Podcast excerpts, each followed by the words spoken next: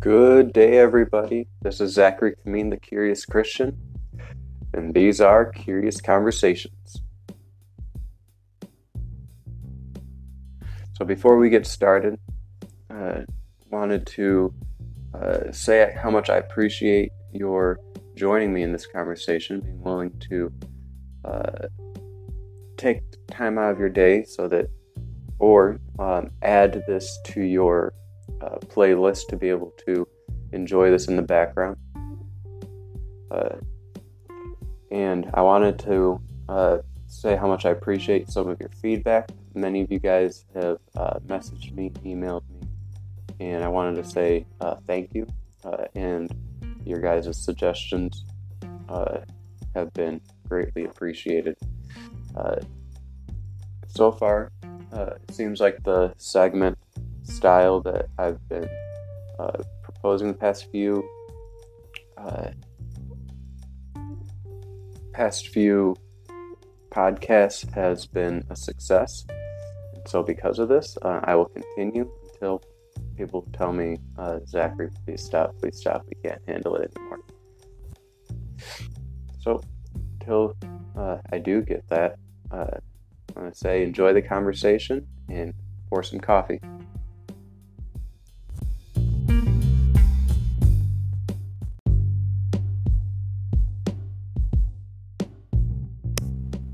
Judge not, that you be not judged. For with the judgment that you pronounce will be judged, and with measure you use, it will be measured to you. Why do you see the speck in your brother's eye, but do not notice the log that is in your own eye? Or how can you say to your brother, Let me take the speck out of your eye when there is a log in your own eye. You hypocrite. First take out the log in your own eye, and you will see clearly to take the speck out of your brother's eye. Do not give dogs what is holy. Do not throw pearls before pigs, lest they trample them underfoot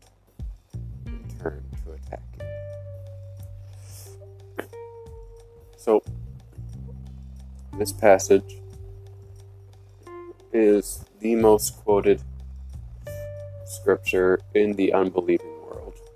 So, anybody I'm talking to that's an unbeliever who is in intense sin, and I show any sign of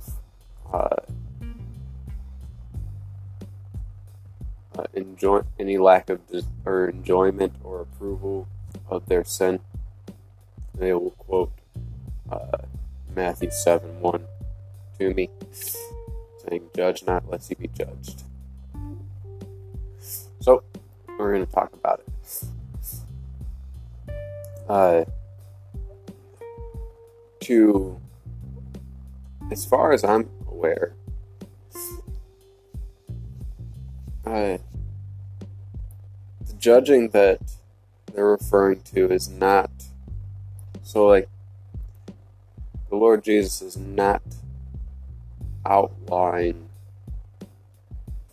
uh, a pastor from excommunicating a person, nor is uh, this outlawing civil magistrates from enacting justice. Uh, nor, nor is it outlawing our fathers from uh, judging young men to be unfit for their daughters. Uh, what I am assuming is his point, and I think that it's to be grabbed from the whole context that's going on here is that your judgment, or since the whole point of the Sermon on the Mount is to get us to be more like our Heavenly Father, uh, the idea is when we judge, it should be the judgment of God, which means we need to use God's standard to judge. So when we judge, it needs to be by what standard? By the standard of God. So that it's not us who's judging, we are simply showing what God's judgment on the matter is. So when somebody asks me, and this is what drives people crazy, and I often carry around the 600 and some odd uh, laws uh, with me when I go uh, places, uh, like to work in, or yeah, just really just to work. I don't take it with me to like restaurants or whatever, or, to church. Bring my Bible with me uh, anywhere I go, though. But when somebody asks, you know, what do I think about uh, stealing or homosexuality or uh, any of these things, or adultery or divorce, well, uh, I think to myself, well, by what standard do I want to be judged? I want to be judged by God's standard. I don't I remember when I was accused of stealing a pencil. This was silly, but uh, because I found a pencil on the floor, picked it up, uh, put it in my pocket, uh, and then some guy said that it was his pencil and that I stole it from him. And I had to explain to him how, by God's standard, that is by no means stealing. Uh, and so we need to keep in mind uh, what standard are we using? Because if we're using God's law as our standard, which we should, we're using God's law as our standard by which we judge others, then what we will quickly see is that it is not us who's judging, it is God who is judging. And so, if it's God who is judging, well, they can't get cranky with us because they say, well, I don't like that judgment. Judge not lest you be judged. We'll say, well, I'm not judging. I'm just quoting what Scripture says.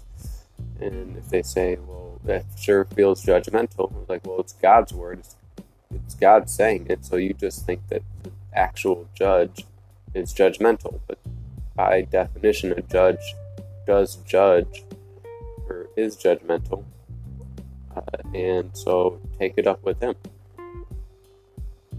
And so, and this is another point. Uh, God can judge us. Okay, I can't judge you by my own standards or anything like that, and I avoid ever saying like somebody's an unbeliever or what have you, uh, or is going to hell, or because I'm not the judge on that type of thing. Uh, God is, and I wish somebody would look look to the throne room of grace and spirit, look to the throne room of judgment, say, Lord, judge not lest ye be judged. And Lord God omnipotent said, I did upon my son on the cross. Right. So God can judge because he was judged. Right? In the person and work of Christ, when he when the eternal logos was made incarnate uh, he was judged and so it allows him the it, it, it breaks down your loophole your breaks down the unbeliever's loophole breaks down the unbeliever's desire to acquit themselves when they find out that this judge this eternal judge can't be shaken by petty politics.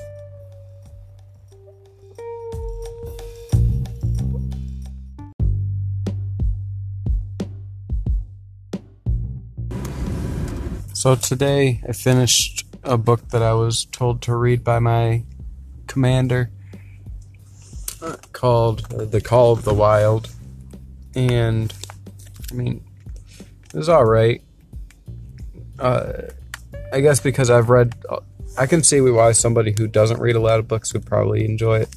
Uh, I wasn't a huge fan, and uh, the uh, worldview behind it is terrible. So I really wasn't a fan. But uh, I'll talk a little bit about it. So the story goes, as it were, that there is a half uh, shepherd dog, half uh, Saint Bernard that gets kidnapped because of his size. His name's Buck. Uh, he's a big dog. He's a hunting dog. He was uh, for his first master, and he gets kid or he gets dog napped by some scoundrels. Uh, take gets taken to Alaska, where he becomes a, a mushing dog, as it were, and he um, gets traded hands several times, and uh, in the midst of all this, uh, he finally falls. He's treated by ter- masters terribly. Uh, first two masters that he had, or the first master he had, beat him for the first time he's ever been beat before by a club. Uh, he's seen. Uh, he was a very he's a very aggressive dog. He gets tamed enough to where he's he's willing to follow orders. Uh, he becomes very sly and slick and all that. Uh, finally, once he uh, was taught to be obedient, he gets sold to some mushers. The mushers um, take have him as a sled dog, um, pulling a sled throughout the Alaskan wilderness, um, being a mail carrying dog, and uh, after switching hands several times, uh, I think it's three masters, he finally falls into the hands of uh, a really good master, um, by which he uh, has a lot of freedom. Uh, he grows in weight and strength and is treated very well. And uh, finally, uh, he goes and he's able to, you know, leave when he pleases, come back when he pleases. Uh, and finally, close to the end, he, uh, you know, kills a moose. He's really proud of himself on it because the moose is huge. Uh, he doesn't even reach the knees of this um, moose, even though he weighs about 150 pounds. Kills the moose, eats um, parts of the moose, uh, then senses that something's wrong runs back to the uh, camp that his or the town that his uh, master's at, finds that it's um, been raided by uh, the Alaskan natives. He sees one of the chiefs and all of the uh, other natives of the tribe or the tribesmen, and he runs and kills the chief, kills several of the warriors, chases the warriors down the valley uh, till he's done chasing them, as it were. And he uh, goes back uh, and finds some of his fellow dogs dead. He sees his master is dead. Uh, all the blood that was because of the um, because of all the bodies. Uh, a pack of wolves show up. Uh, they corner him. They want to kill him, and he kills the alpha and kills uh, the people there, or kills the several of the wolves, and he uh, joins the pack of wolves as basically the alpha, and uh, the end of the story. Uh, it was relatively enjoyable, but uh, I wasn't a fan of it. I mean, it's fine for you know assuming a dog, but uh, my issue with it is when people try to say, "Oh, it's an allegory of how awesome the world would be with uh, out the system of man, and we're a bunch of animals, and you know, there's no difference between us. So you know, you can apply the lessons that he learned here to that. Uh, one is I have an issue with this story because dogs are not humans, and humans are not dogs. Uh, though sometimes humans can act like dogs, but that is not the ideal. The ideal is not to act like dogs, the ideal is to act like humans. Uh, though I can, I guess if the storyline is act like who you are, dogs act like dogs, and humans should act like humans and not like animals, then sure, I'm all for it. But uh, there's often people who want to do a uh, want to be like Buck and want to just roam wild and free and all that. It's like no, uh, he doesn't want to roam wild and free. He wants to act like a dog. He wants to live like a dog. He wants to be a dog. You should be a human, right? Uh, there's a difference between dogs and humans. We are made in made in the image bear, image of God, and we must glorify God as humans. The uh, buck glorifies God by being a dog. So it's just something to consider. Uh, just be waring of that. Uh, if I did any spoilers, well, the book's been out for a long time, so sucks to be you. Read the book, enjoy the book. I didn't spoil it too much to where you can read the book. Uh, I definitely liked his last master the most, uh, and appreciated it for for some parts, uh, though it does not get me past the point that I absolutely loved it. That's bit. That's about it for uh, this book. This book review. Uh, enjoy it as much as you can. Enjoy reading. Read a lot of books so that you know what good books are. This is a book, uh, and not one that I necessarily enjoyed, but certainly had some enjoyable moments. So uh, there you go.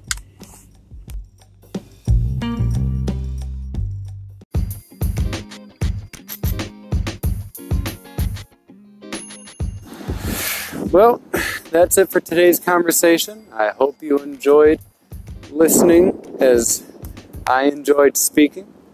Uh, but if you are an absolute desire and frantic need of more uh, curious conversation topics and information, uh, you can go on my blog and read uh, my, some of the articles on there, or you can you know skip down, or you can skip up to another one of my episodes. Uh, please be um, willing to give a good review, a five star review on iTunes. Uh, put in a nice review for me if you'd be so kind. It'll help with getting my podcast more and more known and so that more people can join the conversation. If you would like um, to interact with me and have some dialogue and some one on one curious conversations, um, please do not hesitate to email me at zacharykameen at yahoo.com. Uh, be sure to put down uh, curious conversations in the subject heading so that I know uh, that you.